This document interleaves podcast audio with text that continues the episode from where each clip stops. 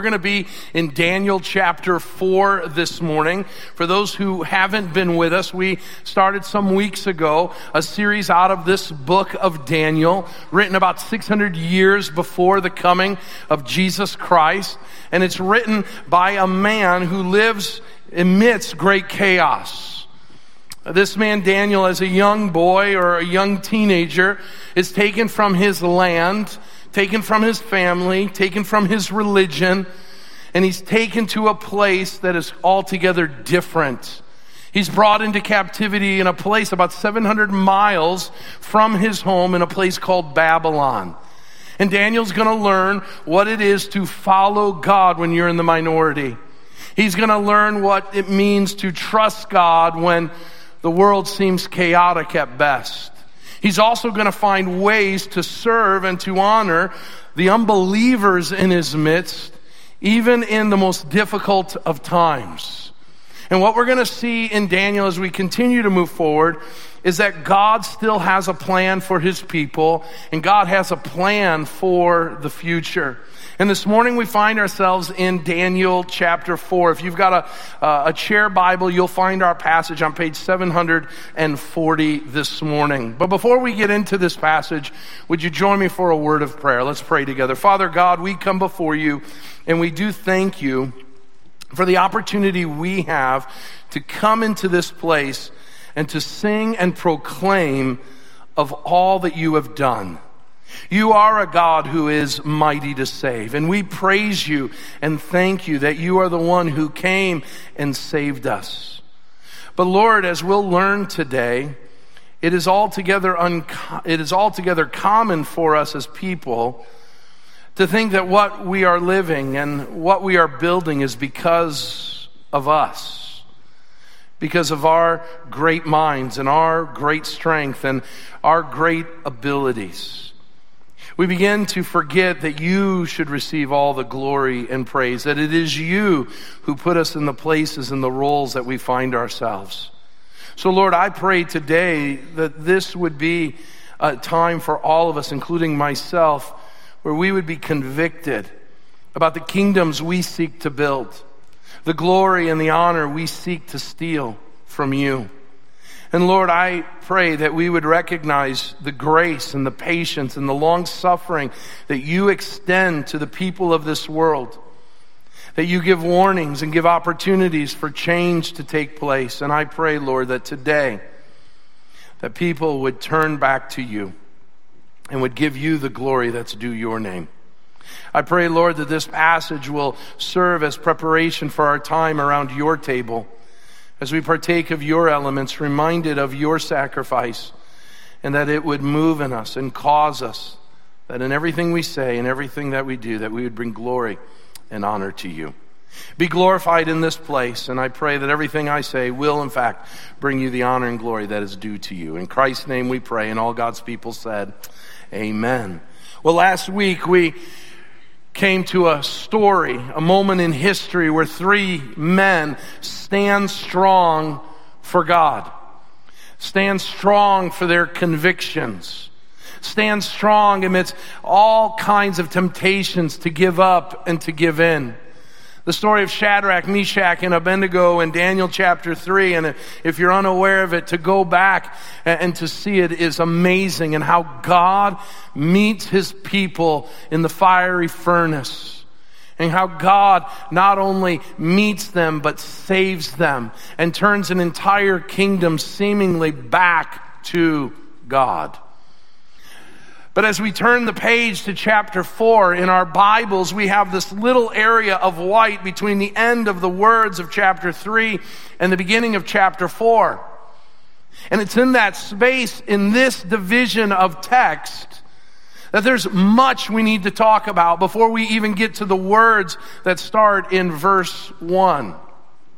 In that little space, and I was going to measure that space, I mean, it's millimeters of space. Speak volumes. A couple reasons why, and you won't maybe even know it as you read uh, the text. But number one, Daniel in Daniel one through Daniel chapter three writes in Hebrew to the Hebrew people, to the Hebrew captives. And he's telling them the stories of God's renown and God's faithfulness and God's goodness and God's greatness to the captives. But in chapter four and, and for a handful of the next chapters, he's going to stop writing in Hebrew and start writing in Aramaic, which would have been the language of the Babylonians. It would have been the trade language of the day. In fact, what is happening is, is Daniel's saying the message of Daniel one through three is most important to a Jewish audience. But now in Daniel chapter four and beyond, until the latter chapters of Daniel, when he'll pivot back to Hebrew, he wants all of the known world to hear these words. Which tells us today what we are going to hear is important for the Christ follower, and it's important for the person who maybe has walked into this place and doesn't know anything about what God is doing and what he demands of his creation. Number two, we need to recognize in between that little white area between chapter three and chapter four, maybe you write down notes in your Bible. This would be a good note to write down. About twenty to twenty-five years has spanned between chapter three and chapter four. Because the weird thing would be, it's like, well, Nebuchadnezzar all of a sudden does an about face, and as we read it, we think that it happens like the next afternoon, but it doesn't. A lot of time has transpired. Nebuchadnezzar, no doubt an older man, is now years beyond, decades now beyond the story of Daniel chapter three. He has forgotten his words of affirmation, his words of allegiance and worship to the God of heaven. The next thing that we need to see is that chapter four has one of the strangest occurrences that happens. Because we're going to learn that King Nebuchadnezzar is going to be brought low, and he is going to, by the hand of God, be turned into that like an animal. He's going to act like an animal. He's going to think like an animal. He's going to eat and drink like an animal. And that just seems strange to us, and we'll talk about that as well. Finally, I believe that the most important thing that we see as we move into chapter four is that God's got a word for us. God wants to speak to us. When I was growing up, there was an ad for a brokerage firm called E F. Hutton. How many remember E F. Hutton? Okay, so we got an old congregation here. And in the ads, there was a slogan that would say, and the slogan came because what they wanted was, they wanted people to trust and believe and listen to their advice. And the slogan went like this: when E F. Hutton talks, everyone listens. People listen. You got it. And the idea in the ad campaign was, when there was a stock tip that E F. Hutton had, you would stop what you were doing and you would incline your ear to listen. And so they would put in periodicals and magazines pictures like this, that all of a sudden a person was going to share what E F. Hutton had said, and everybody started to turn their attention, to crane their bodies towards the person who was talking, because they wanted to listen. What was going to be said was of great importance. Daniel chapter four, my friends, is a moment when God speaks. Now, God speaks throughout his Bible, but I will say God speaks in such a unique way in Daniel chapter four that it would be altogether good and altogether wise for all of us to turn off every distraction and turn, the Bible uses this phrase, to incline our ear to listen. And so my hope and prayer is, as I have done with each of the other two services, is that we would incline our ears and we would get whatever wax is out of our ears so we can hear what God is saying. In Daniel chapter four, we got forty-some verses of what transpires. And we'll hit major highlights of those verses, but let me just tell you the overarching story. King Nebuchadnezzar is at the height of his kingdom. Life couldn't be better. And one day he is reclining in his palace, enjoying all that he says he has created. And he begins to fall asleep. And just as he had in Daniel chapter two, Nebuchadnezzar has a dream. And it's a dream that scares him. It's a dream that alarms him. And the dream goes like this. There was this tree that grew rapidly and grew great, and it was strong, and its heights went to the kingdom of heaven. It was so big and so grand, all the world could see it. And it was such a great tree that the tree was sustenance for the whole world, that they ate from its fruit. The animals lived under its shade, and it was the source of great good in the world. And at its peak, at its finest moment, an angel came in this dream.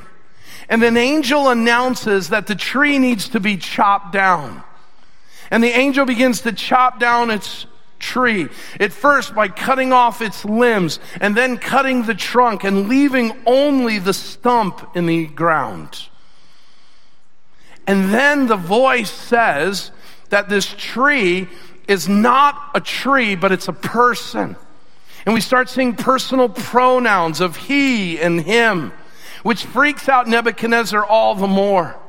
And he begins to hear words like, you're going to become like the beast of the field. You're going to wallow on the ground and your body will be wet with the dew of the earth. You will grow hair and talons. And you will do so for seven periods of time. And your kingdom will be stolen from you. Well, this dream freaks out Nebuchadnezzar. He goes to his magicians, his enchanters, all those who he knows who could interpret the dream. And like Daniel chapter two, they're unable to do so. So he brings the one who he knows who can interpret the dream when no one else can. Belteshazzar, Daniel, comes back into the picture. And Daniel says this, King Nebuchadnezzar, you're the tree, and you're about to be chopped down. And God says to you today, turn from your evil ways, turn back to God, recognize and give homage to God, and maybe, just maybe, he'll give you grace and mercy. King Nebuchadnezzar doesn't do that. A year later, he is pontificating about his greatness and goodness, and while the words are still on his mouth, calamity befalls him. God takes his mind from him. He then, because he loses his mind, begins to think he's an animal, and the very things that the dream said for seven periods of time, King Nebuchadnezzar would lose his kingdom, would act like an animal, until he would turn his attention back to God. This dream and this storyline could be interpreted or applied, maybe is a better word, applied in a lot of different ways. First of all, you may want to write this down. It could be applied globally. And that is that King Nebuchadnezzar is a picture of us as a society, as us as a human race. And that God is saying celestially and cosmically from the heavenlies, human beings, stop building your kingdom. Stop building what you think is yours and turn back to me before it's too late. This could be applied to us as a nation, where we could say that King Nebuchadnezzar serves as a fitting example of our haughtiness as a country. That we are the greatest, we are the strongest, we are the most powerful, and yet we are building a kingdom unto ourselves. And could it be said to us as a nation that God could say as he did to Nebuchadnezzar, repent before judgment comes? Could it be said of us as a church? Could the church have the spirit of Nebuchadnezzar in it? That we, thinking we might be building God's kingdom, are really building a kingdom for ourselves. Could this be a scheme of vanity that your elders and your pastors have built up that has nothing to do with God and everything to do with them? Could it be that we start reading our press of the massive growth that we're seeing in our campuses and the renown that we are receiving from around our area and in the nation of the great church that we are, and we begin reading that and thinking, look at what we've created. And could it be that God's saying, village, before it's too late, change your ways? Daniel chapter four is a picture. If you were to take it in that direction and apply it that way, it could serve as what Revelation one through three does when Jesus comes and speaks to the churches of Asia Minor. But what I want to do this morning is I want us to put ourselves in Nebuchadnezzar's shoes, individually, personally. And I want us to ask the question this morning, because a lot of times we do, in the campus pastors and teaching team, we're talking about this in these last weeks. We want to put ourselves in Daniel's shoes, in Shadrach, Meshach, and Abednego's shoes. We're the holy ones. We're the righteous ones. But has it ever dawned on us that we might be in Nebuchadnezzar's shoes?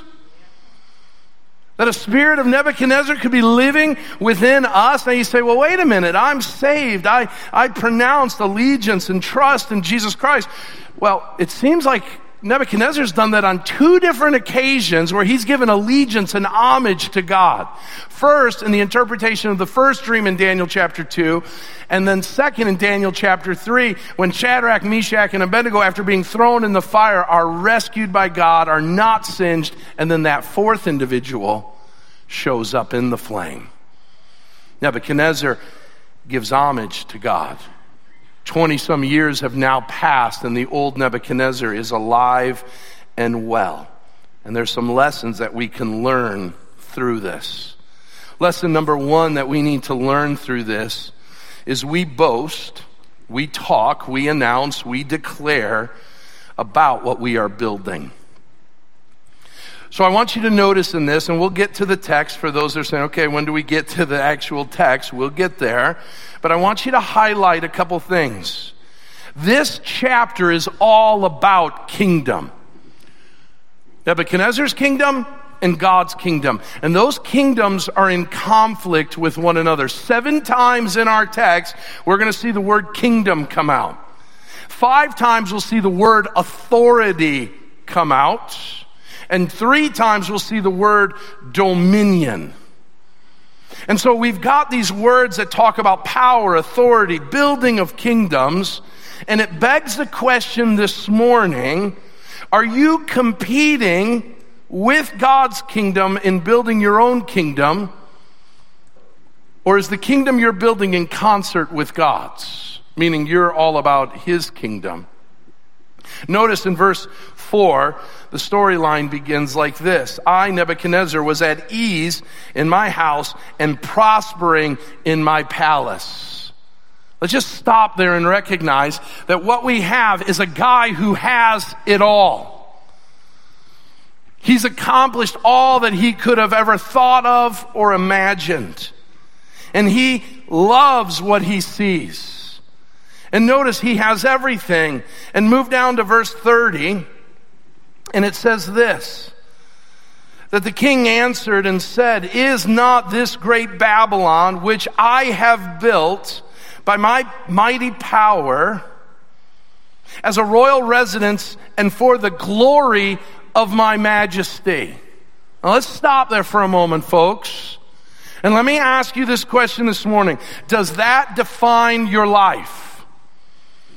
As you sit in your prosperity, as you sit in your acclaim, your renown, does it begin to dawn on you at times, whether in word or in thought, look at what I've created. Look at what people say about me. Look at all the majestic things I've done, the awards and trophies I've accumulated, the promotions that I've received at work, the contracts that I have gotten the customer to sign off on. Look at how great I am. Notice Nebuchadnezzar speaks of himself, I, King Nebuchadnezzar, over and over and over again. So let me ask you, you say, well, how do I know if I'm building my own kingdom? What do you talk about? King Nebuchadnezzar only talks about what he is doing. And some of the things that we're building all are not altogether bad. Notice that then when God speaks about his kingdom, Nebuchadnezzar's kingdom, he says this kingdom has done great good. It's not all bad. The animals find their shade there. The people of the earth find their sustenance there. What King Nebuchadnezzar had built wasn't altogether an evil thing. And some of us are building what we believe to be good empires. And we are continually looking at our balance sheet asking the question, is this adding to my kingdom? So where's my finances? Where am I at career-wise? Where, where's my family? And we boast about the things like that. So some of us, our kingdoms are about our job. They're about what we do. And so we go to our kingdom every Monday through Friday, and it's about building our name, building our business, building our portfolio. Some of us are busy building uh, an empire of financial wealth, and so you're on your phone all the time looking at the four oh one k and looking at your stocks and saying, look at, if I continue to, to do this, look at how much I'll be worth at this day and at this moment. And you prognosticate and you talk about and you research and you develop all of these things because you want to build a financial kingdom. So others, it's it's about your family. I think a great many, this is maybe not, the, the first two maybe aren't where, where, where ladies find themselves, but when we get to the family, the home, the kids are our trophy, their achievements. And so we can't wait to communicate on social media, look at what my kids have done. Look at the kingdom I've built, because it reflects the majesty of the kind of parent I am. Look at look at the trophies of my kingdom, my empire. And these are the things we talk about. And it never dawns on us. It never comes to a place where we ever reiterate the words of God that the Most High rules the kingdom of men and gives to whom he will. It doesn't dawn on us when we go to work that we wouldn't have this job. We wouldn't have the ability to do the things the job requires if God didn't give it to us. We wouldn't be able to create wealth if it wasn't God. We wouldn't be able to have the athletic uh, or academic prowess that we would have. Recently, a man of a similar age as mine, a peer of mine, suffered a debilitating stroke. In talking with him and those around him, the stroke was because a little clot, one that it would take a microscope to see, entered his bloodstream and in the wrong place lodged itself in a blood vessel around his brain, and he went from having all of his life put together to moments of being an infant. A microscopic little clot did the great human being like you and I in. Do we understand how finite and frail we really are? But the Bible says that the tongue boasts great things. And Nebuchadnezzar's here, and he's boasting great things. And could it be said of us this morning, could it possibly be said of us that we boast far too much about ourselves and not God? And this is a cautionary tale for us to cease and desist the kingdom building that we're doing for our name and our renown and for our greatness, and to see that that type of kingdom building will bring one thing, and please hear me this morning, it will bring the judgment of God. Why? Because God says, I'm the only one who has a kingdom. I'm the only one who has an empire. I am the only one, because I created this world and this cosmos out of uh, nothing by the power of my word. I'm the one who sustains it. So little man, puny woman, who are you to think that you are all that you say you are? And God says, I'll have no one else in competition with me. And God says, I want to give you time to change your ways. Nebuchadnezzar's a petulant little child who thinks that they know more than mom or dad.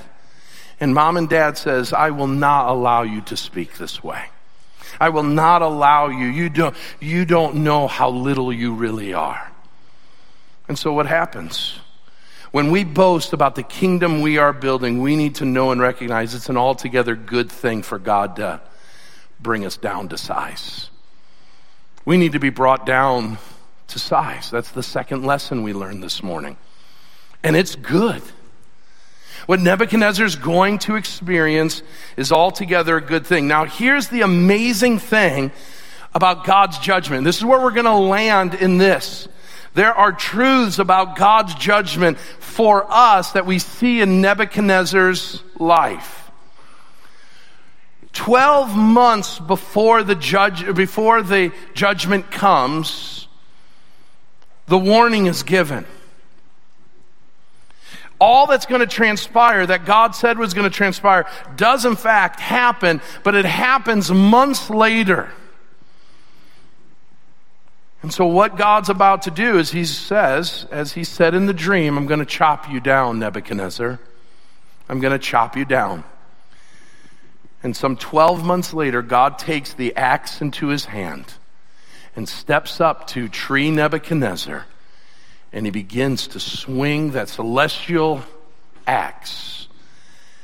And with each hit, King Nebuchadnezzar's kingdom comes crashing down. What truths do we need to know about this? Write these down. These are important, because if we allow these truths just to pass by us, we learn nothing. Truth number one, God always warns about judgment before it comes. God always warns about his judgment before it comes. In essence, what King Nebuchadnezzar is being told in the dream is change, repent. Stop building your kingdom. Cease and desist. And God does this all throughout the Bible. Did you know that it took one hundred twenty years for Noah to build his ark? And the Bible says during those one hundred twenty years, Noah was a preacher of righteousness, and he declared to the world, both in word, repent, the flood is coming, and in picture, there's the boat. It's almost built. For one hundred twenty years, warn the inhabitants of the world, change, because judgment is on its way.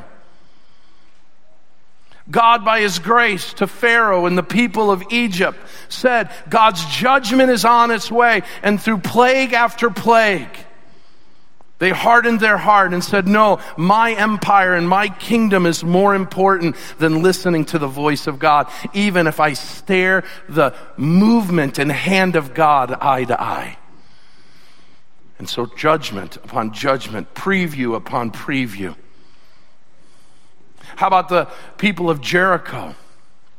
For seven days, the Israelites went around that walled city, each day giving an opportunity for the people of Jericho to lay down their arms and to turn to the living God, and they don't. And then on that seventh day, seven times they had opportunity. The graciousness and the loving kindness of God. Change your ways, turn from your evil ways. Stop building your kingdom and start living in my kingdom. And the people of Jericho say no. Is it always a no? The answer is no. Because we know that, a lot of no's there, by the way. We know that in the book of Jonah, God gives forty days to the people of Nineveh. And upon the preaching, an eight-word sermon from Jonah, the reluctant prophet, the people of Nineveh turn to God, and God gives grace. And we could say, listen, had Nebuchadnezzar repented, the last part of this chapter wouldn't have happened. In fact, he, he says that. He says that at the end of verse twenty-seven. He says, therefore, O king, let my counsel be acceptable to you. Break off your sins by practicing righteousness, and your iniquities by showing mercy to the oppressed, that there may perhaps be a lengthening of your prosperity. And then we see God's goodness, that when he does, after the judgment comes, and he finally is brought back to a sound mind, that it says that the glory of his kingdom, his majesty, his splendor returned to me. My counselors, they sought me, and I was established in my kingdom, and still more greatness was added to me. Listen to me. If you walk away from this service, that God finds great joy and some morbid uh, excitement from destroying people, the answer is you don't know the love of God. But the long-suffering and loving kindness of God has its limits. And God says that one day his loving kindness will come to an end, and it will be judgment. So notice the speed by which this judgment comes. This is another truth. While he is pontificating, it says in verse twenty-eight, all this, all the judgment of God came upon King Nebuchadnezzar at the end of twelve months. He had twelve months to change his ways. Seemingly three hundred sixty-five some odd days, probably not to the very point, but at the end of twelve months, he's on his roof, and you would think he would have learned his lesson. And the king said, is this not great Babylon, which I have built by my mighty power as a royal residence and for the glory of my majesty? And it says, and while he was still talking, a voice from heaven came down and said, it's over. It's done. The Bible tells us that a day in the future, God will say, it's done. And with a trumpet sound of God, there will be no new opportunities, no do-overs. The judgment of God will come. And when it comes, let us understand, friends, that when God does cut you down to size, when he cuts me down to size because of our kingdom and empire building, know this, it will be embarrassing, it will be painful, and it's usually public. It is embarrassing, it is painful, and it is usually public. So what happens to King Nebuchadnezzar? As he shares that, while the words were still in the king's mouth, there fell a voice from heaven. O King Nebuchadnezzar, to you it is spoken. The kingdom has departed from you. You shall be driven from among men, and your dwelling shall be with the beasts of the field, and you shall be made to eat grass like an ox, and seven periods of time shall pass over you, until you know that the Most High rules the kingdom of men and gives to whom he will. Immediately, underline that, immediately the word was fulfilled against Nebuchadnezzar. He was driven from men, and ate grass like an ox, and his body was wet with the dew of heaven, till his hair grew as long as eagle's feathers, and his nails were like that of birds' claws. Just like that, it all happens immediately, and it is public, and it is painful, and it is embarrassing. The king loses his mind. The king is driven from his kingdom. Do you think his subjects were like, oh, it's too bad, so sad. The king's having a tough time. No, people gloated over it. The great King Nebuchadnezzar, look at him now. He looks like a beast. He eats like a beast. He acts like a beast. And they mocked him for seven periods of time.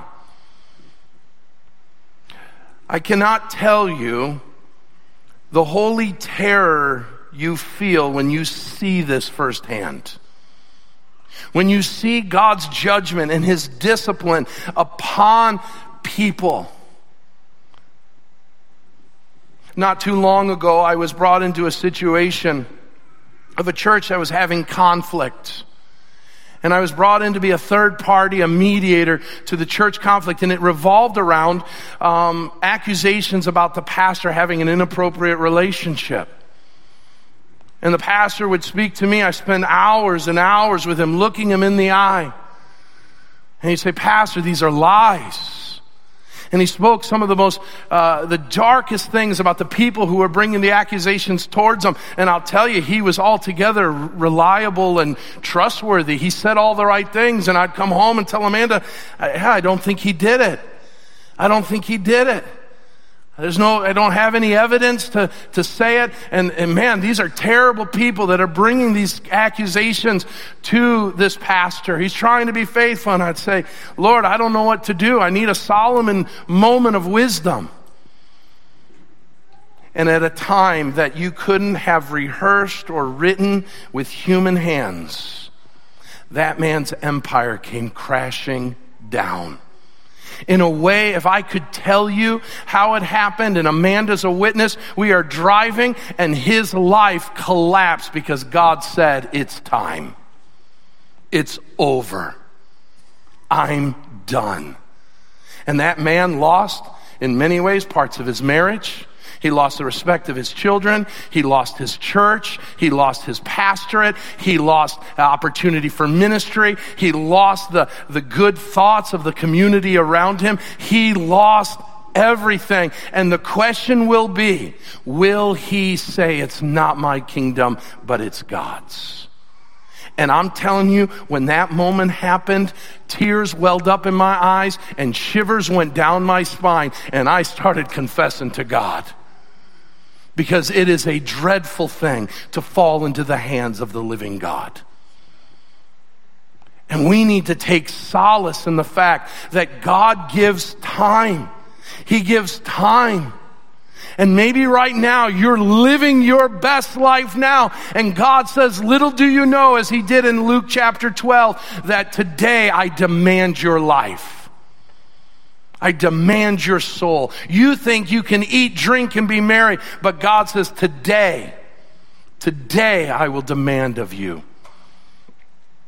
One final truth that I want you, two more truths I want you to know, is that God will bring you down in proportion to the level that you raise yourself up. And so why does God do this heinous thing of making such a mockery of King Nebuchadnezzar? Because Nebuchadnezzar had made a mockery of God. And God doesn't mess around, friends. He doesn't mess around. And so maybe, maybe you're not to the level of Nebuchadnezzar. Praise God. Maybe his judgment and his discipline might be a little, a little more kinder. A little less public, a little less painful. But let's look at what happens. He becomes an animal. He becomes an animal. And, and as we read that, we're like, come on. Come on. This is where the Old Testament, I don't buy the Old Testament. This doesn't happen.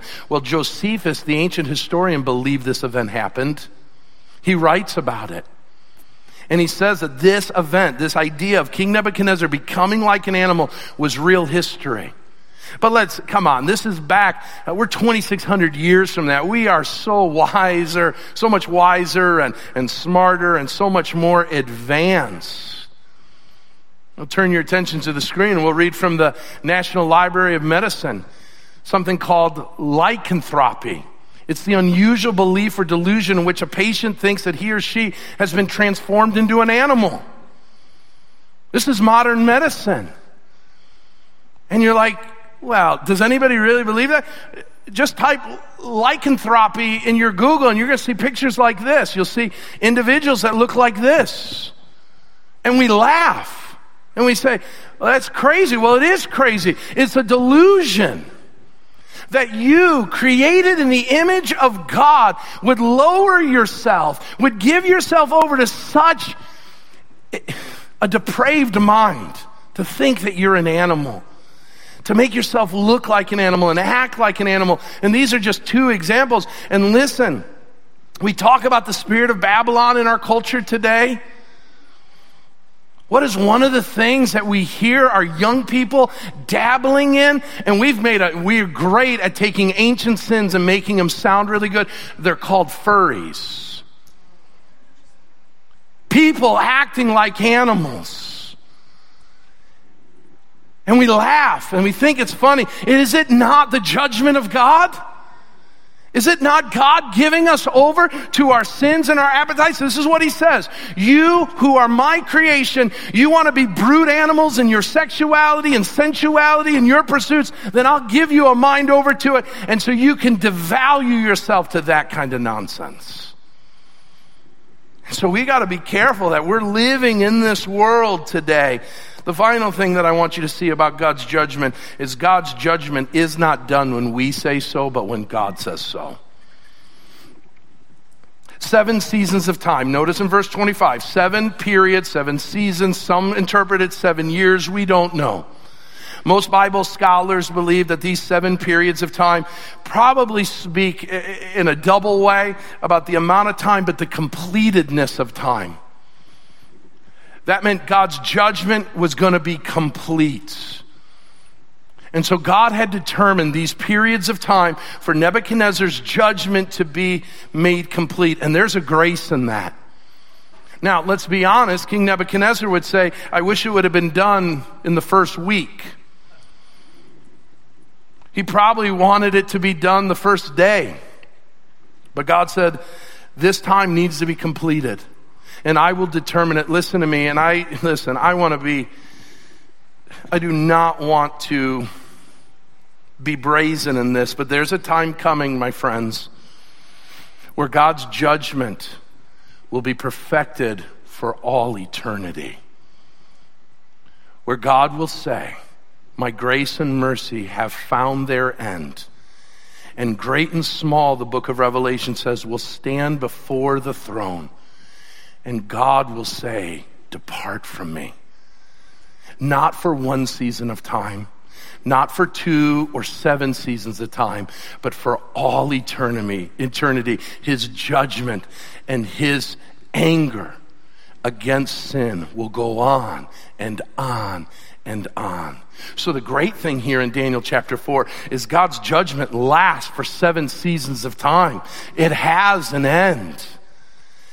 And maybe in that season, maybe you find yourself in the judgment of God, the discipline of God. Know that he loves you. He's giving you an opportunity, that he's warning you to cease and desist.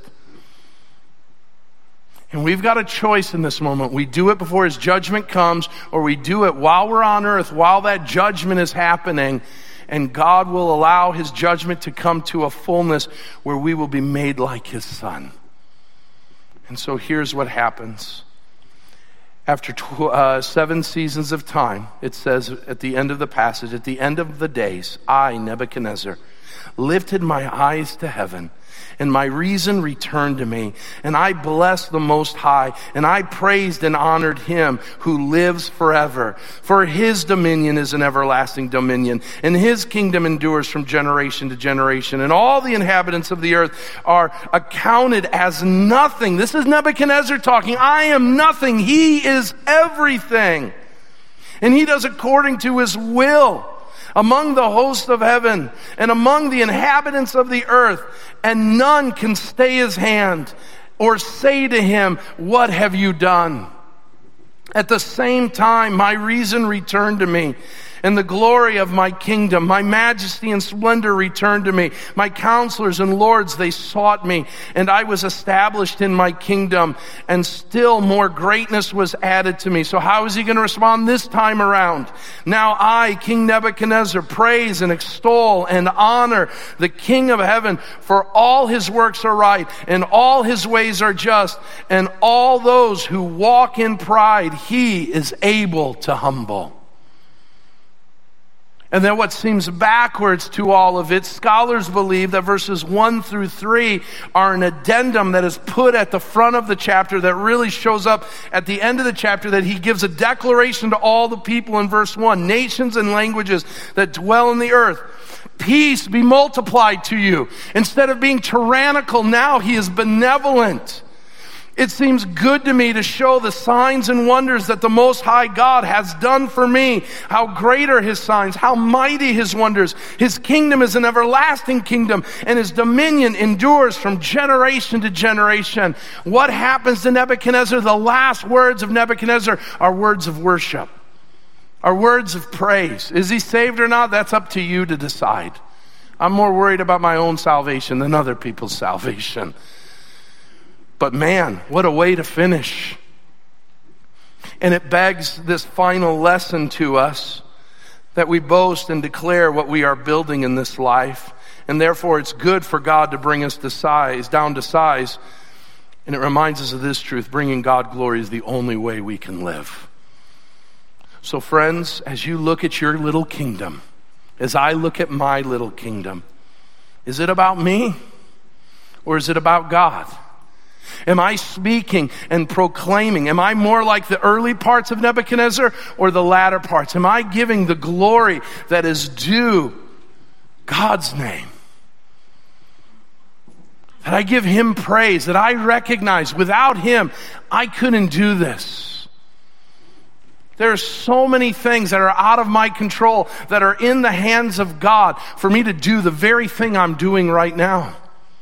So for me to think, wow, look how great you are, Tim. All these people listening to you. You are so great. It takes three times to get the amount of people to come and listen to you. And little do I know, God, all he has to do is go, boop. And I'm gone. Or worse, he just touches my life. And my mind is taken from me. And I act like the craziest, wildest person, and I am brought to mockery and shame. So let's stop living, building our kingdoms. And let's remember another king. The worship team's gonna come forward, and we're gonna pivot to our time of communion. And, and we've heard from one king. But there was another king six hundred years later who would come. His name was King Jesus. And King Jesus came, and he could have done whatever he wanted. He's the king of the universe. He's perfect. He's almighty. He's all-knowing. He's all-powerful. But King Jesus didn't extol and, and exalt himself. The book of Philippians says he became nothing. He humbled himself, even to the point of being obedient to death on a cross.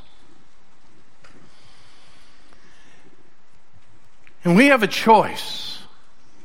Will we live for our kingdom, or will we submit to his kingdom? And what our king says in that kingdom is this: when you submit to me, I'll save you. When you submit to me, I'll cover your sins. When you submit and make me Lord of your life and ruler over your kingdom, I'll never leave you or forsake you. I'll watch over you. I'll protect you. I will lead and I will guide you. And the way he did that is by going to the cross and being obedient to the Father. And God said that because of that obedience, that Jesus' name is above every other name, and that at the name of Jesus, every knee will bow and every tongue will confess that Jesus is Lord. Now here's the thing. We'll either do it in this life, or we'll do it in the life to come. We'll do it in this life and receive grace and mercy and salvation, or we will do it in the life to come and receive condemnation and judgment and an eternity separated from God. And so this morning, if you have bowed the knee to King Jesus, and you have trusted him for the forgiveness of your sins, and you have said with your mouth and with your life, I follow King Jesus. I don't do it perfectly, so I ask for forgiveness where I fall, but I want to follow King Jesus, and I welcome you to this table. And the Bible says that before we partake of these elements, we should examine our hearts. So I think it would be good for us as the worship team plays, that we would examine our hearts and ask, what are we building today? Is it about us, or is it about Christ? And could it be that we need to bring judgment onto our own lives so that God doesn't have to bring judgment? And it means that we will give him glory for it.